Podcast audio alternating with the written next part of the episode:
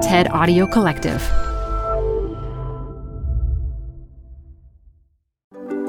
This is TED Health. I'm your host, Dr. Shoshana Ungerleider.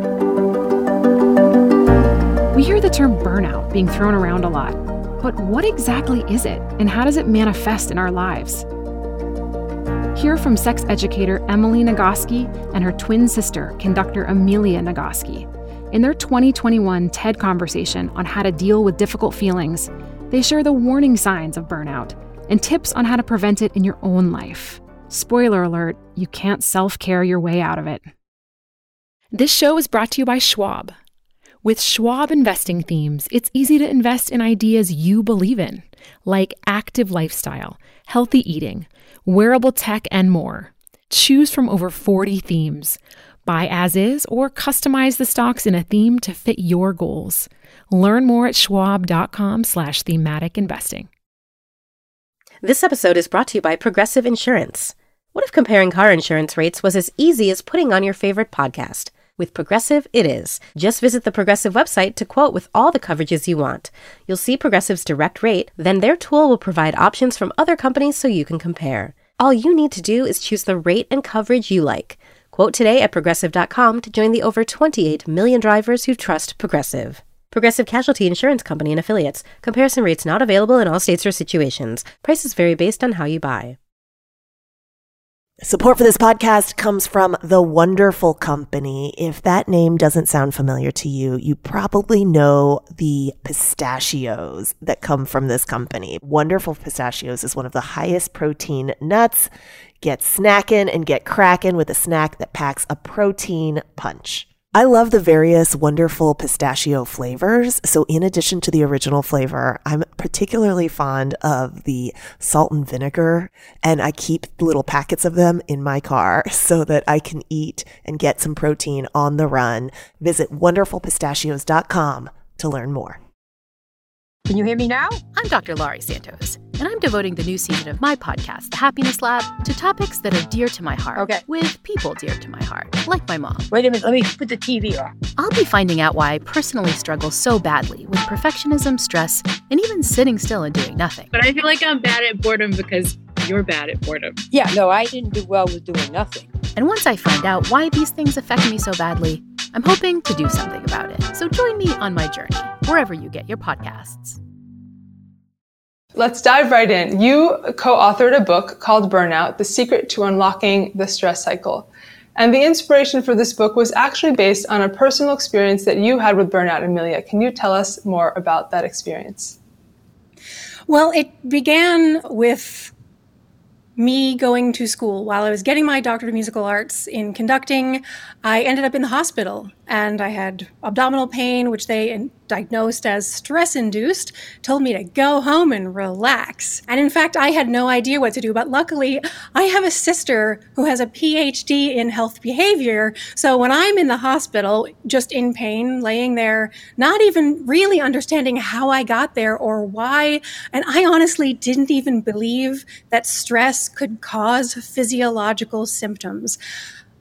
And Emily said, How did you not know that? I'm a conductor and a singer. I have learned in my musical training to express my feelings with my body, to use my body as a vehicle for expressing emotion. And it occurred to me that if it was true that I didn't just have those feelings on stage, I had them all the time, my whole life.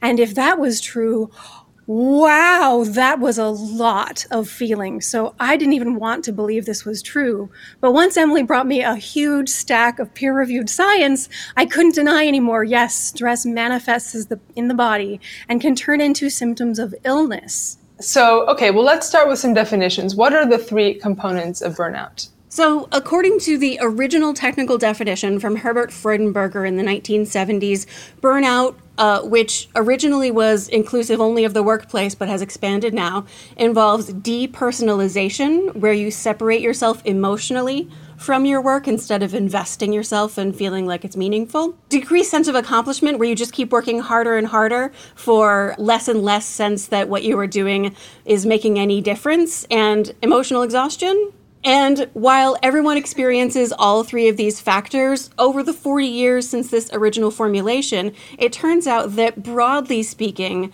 for men, burnout tends to manifest as depersonalization in particular. And for women, burnout tends to manifest as emotional exhaustion. So anyone can experience burnout, but your specific way of experiencing it is probably going to be different depending on who you are. And the factors that lead to burnout are not just professional ones. They are parenting and social activism and anything where you need to care and invest, where there are ongoing demands that are unmeetable expectations and unceasing demands. That is the formula, no matter what context it's in, for burnout. Your work is around the stress cycle and how we can complete it. So, will you talk a little bit about that? Oh, yes, this is my favorite part. So, the main thing people need to begin with is that there is a difference between your stressors, the things that cause your stresses, which is what Amelia was talking about, uh, the unmeetable goals and expectations, your family issues and money. And then there's your stress, which is the physiological thing that happens in your body in response to any perceived threat. And it's largely the same no matter what the threat is. And evolutionarily, we know the threat response as being the fight, flight, freeze response intended to help us run away from a lion. So when you're being chased by a lion across the savannah of Africa, uh, what do you do? You run, right? so you use all this energy that happened in your body, all this adrenaline and cortisol. Every body system has been activated to help with this escape from the perceived threat. Your digestion and your immune system and your hormones, everything is focused on this one goal, including your cognition. Your problem solving is focused just on this one problem and it will not let go because your life is at stake. But you manage yeah. to get back to your village and the lion gives up and you jump up and down and shout and people come and listen to you tell the story and you hug each other and the sun seems to shine brighter. And that is the complete stress response cycle. It has a beginning when you perceive the threat a middle where you do something with your body, and an end where your body receives the signal that it has escaped from this potential threat and your body is now a safe place for you to be. Alas, we live in a world where the behaviors that deal with our stressors are no longer the behaviors that deal with the stress in our bodies. We are almost never chased by lions. Instead, our stressors are the capital T, capital F future, or our children, or a commute is like the classic example. The stressor when when people have commutes, uh, it's one of the most stressful parts of their lives, and your body activates the same adrenaline and cortisol and digestion and immune system, and you finally get home, right? You have dealt with your stressor do you suddenly jump up and down and feel grateful to be alive and you, the sun seems to shine brighter? No, because you've dealt with right. the stressor, but that does not mean that you've dealt with the stress itself. This is mm-hmm. excellent news because it means that you don't have to wait for your stressor to be gone before you can begin to feel better because you can deal with the stress while the stressors still exist. Good thing because most of our stressors are what are called chronic stressors that are there day after day, week after week, year after year. And I hope people are like, okay, so how do I complete the stress response cycle? And we have a list of like a dozen concrete, specific, evidence based ways to help people deal with the stress response cycle, but just taking the example of a commute. You are you get out of your car or you get off the bus and your shoulders are trying to be your earrings and you're grumpy and cranky and still thinking about the jerk who did I don't know what. And uh, what you do is jumping jacks in your driveway. Or you go for a long walk around the block, or you just tense every muscle in your body, standing outside your apartment door, holding your breath, tense, tense, tense for a slow count of 10, and even just that little bit of using your body is what communicates to your body that your body is now a safe place for you to be. You have to separate dealing with the stress from dealing with the thing that caused the stress. And this need to deal with the stress in a separate process from dealing with the things that cause your stress is why the doctors telling me to relax was not going to be an effective means of recovering from burnout. I had to deal oh. with the stress in my body. And if, say, let's say you get out of your car and instead of doing jumping jacks, you just say, okay, I'm going to relax now. Relax now. you relax not effective right you've relaxed but you haven't you haven't changed your body's physiological state into one of safety totally on a first question from the audience Okay, from Facebook, someone asks, How do you know whether what you're experiencing is burnout or something else? Yeah, ask a medical professional for sure. And there's a lot of overlap between burnout and lots of other experiences, including depression and anxiety and grief and rage and repressed rage. We've all got it. So, our layperson's definition of burnout is, as you said, that feeling of being overwhelmed and exhausted by everything you have to do while still worrying that you're not doing enough. Mm-hmm. If you feel like you are struggling even to get out of bed and get the basics done, that goes beyond burnout. Burnout is where you can show up for work, but you spend your whole day fantasizing about being at a different job. It's important to know that burnout is not a medical diagnosis, it's not a mental illness, it's a condition related to overwhelming mm-hmm. stress. So it's not like it puts you in this different state where you're going to be, you know, trapped and you have to have 13 years of therapy and whatever. It just means that you need to be completing your stress response cycles. Work burnout is just such an important thing to talk about, I think, for so many.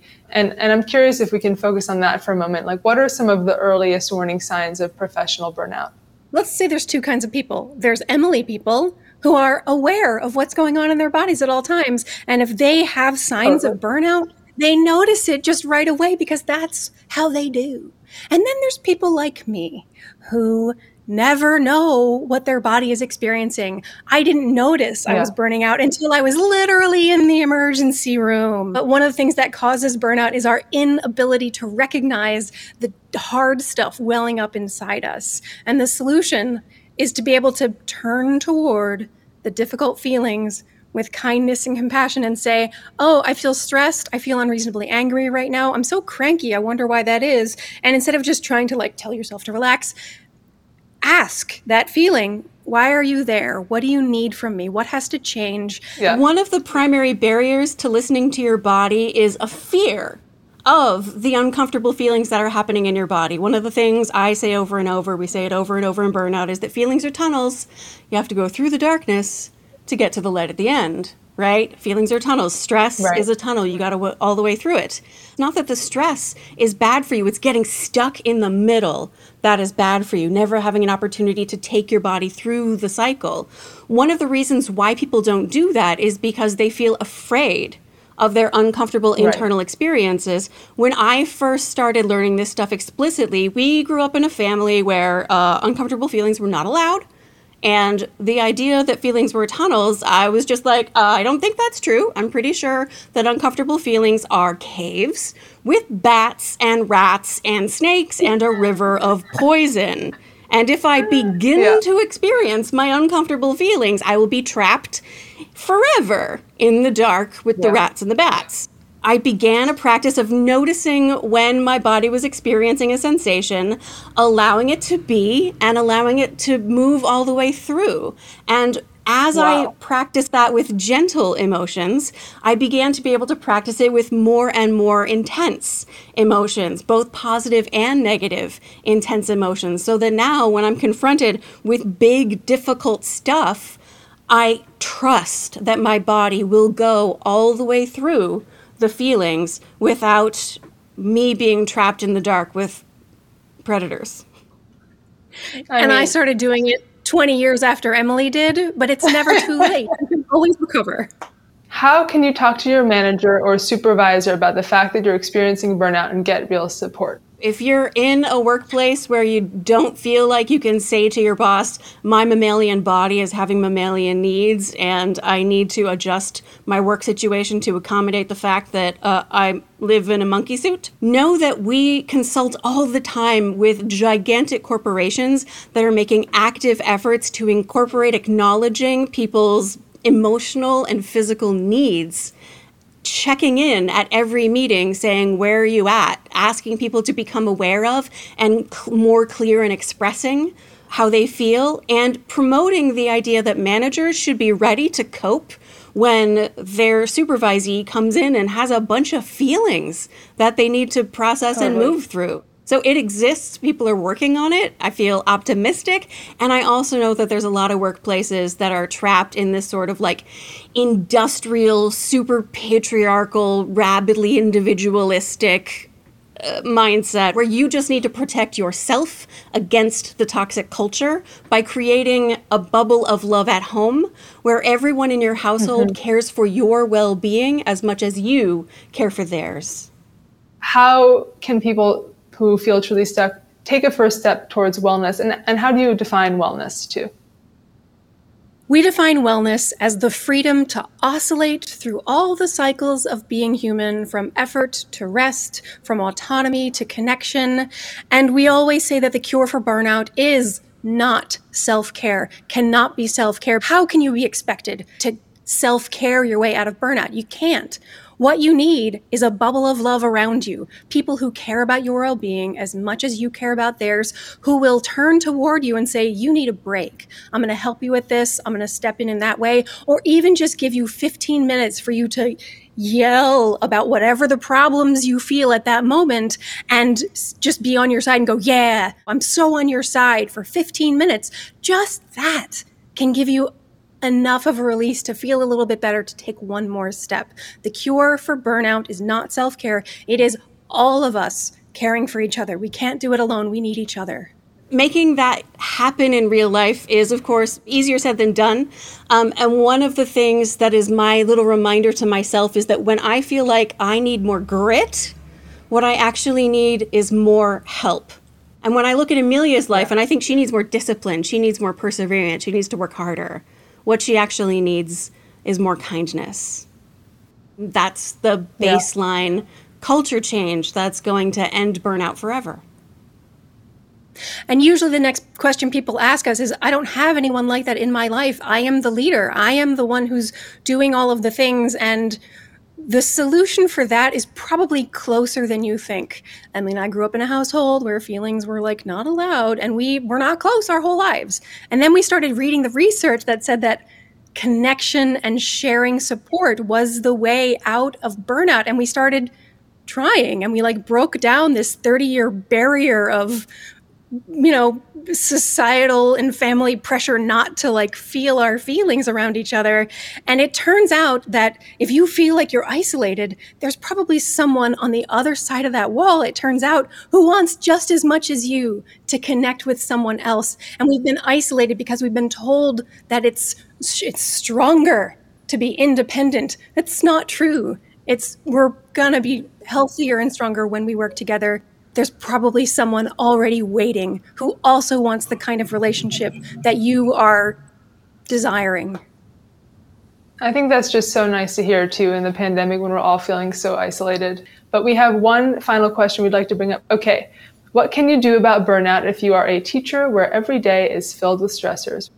I taught school for five years. That's, that's how long I made it. I burned out after four years and then I pushed through one more year. If you have any possible means of reducing the everyday stressors by getting involved in administrative decisions, that's great, but that's almost never the case. The thing number one is to complete the stress response cycle. You can exercise if that works for you. A good night's sleep will do it. How do I get a good night's sleep when I have to get up at 5 a.m.? You have to go to bed earlier, and that means that your whole family has to give you permission to go to bed earlier. They have to cherish your sleep the way you cherish theirs. You can use your imagination and imagine yourself pummeling all of the stressors into the ground, and you recover from that because your imagination doesn't know the difference between pummeling the stressors in your imagination versus pummeling them in real life. And you surround yourself with a bubble of love other teachers who can support you and tell you, yes, you deserve care. You are a valuable, educated, wonderful human being. You are not just, you know, Darth Vader dealing with these kids. You are a valuable person who deserves resources, who deserves care, who deserves love, who deserves freedom to oscillate. Thank you both so much for joining us together and for teaching us about burnout and the stress cycle. This has been really illuminated. So thanks for your time. Thank you so much. Thanks.